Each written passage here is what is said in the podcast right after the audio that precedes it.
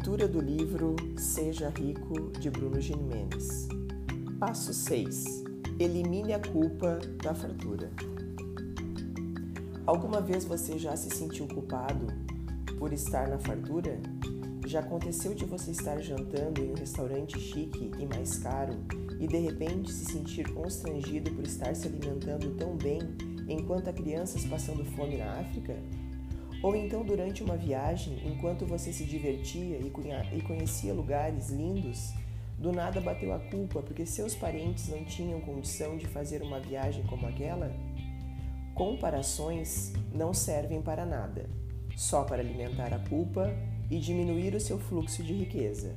Imagine que você acabou de comprar um carro novo, importado, de última geração, e então chega a um lugar onde estão os seus amigos é claro que eles vão comentar. E você precisa estar com a autoestima muito bem resolvida para não ficar se justificando pela compra. Mas a maioria das pessoas não tem toda essa autoestima. Já notou como quase todo mundo, quando é elogiado por algo que tem, como a roupa, por exemplo, imediatamente começa a explicar que não custou nada, que estava na promoção? Isso é uma prova incontestável da culpa, da fortuna e da fartura. Agora me diga uma coisa: se você sente culpa por ter dinheiro, como seu sistema energético pode atrair mais dinheiro para você? Impossível. Em vez disso, ele vai afastá-lo. A triste verdade é que a maioria das pessoas sente culpa por ser próspera e sabe o que e sabe o que com o que isso ajuda? Com nada. Madre Teresa dizia uma coisa muito sábia, que era impossível acabar com a guerra fazendo guerra. Para acabar com a guerra, é preciso focar na paz. Do mesmo modo, só se pode vencer a escuridão focando na luz.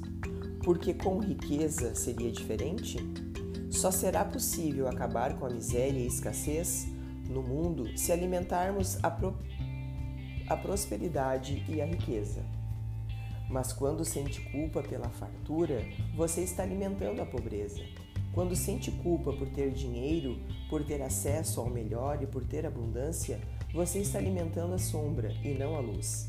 Concentrar-se na escassez, na dor e no problema torna você parte desse problema.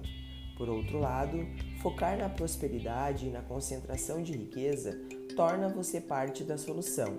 Simples assim. Quando você sente culpa porque tem algo que os outros não têm, está alimentando a guerra. Quando entende e agradece pelo que tem e se dedica à sua prosperidade, está alimentando a luz. Sim, nós podemos diminuir a pobreza no mundo, mas só conseguiremos fazer isso diminuindo o estado de consciência da pobreza.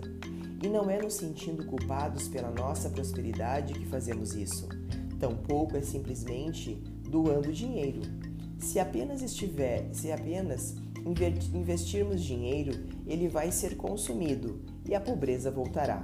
Por outro lado, se ajudarmos a despertar a consciência de abundância e prosperidade nas pessoas, elas mesmas vão gerar riqueza. É nisso que acredito e é por isso que eu faço o que faço. Tenho certeza de que você também é um grande instrumento de mudança no mundo. Pense nisso e a partir de agora, quando alguém elogiar você, diga apenas obrigado. Diga que está feliz e agradeça a Deus, porque todas as vezes que se justificar por ter alguma coisa de valor, significa que você não está em harmonia com o que tem, não está em harmonia com a fartura e a abundância. Não é fácil, viu?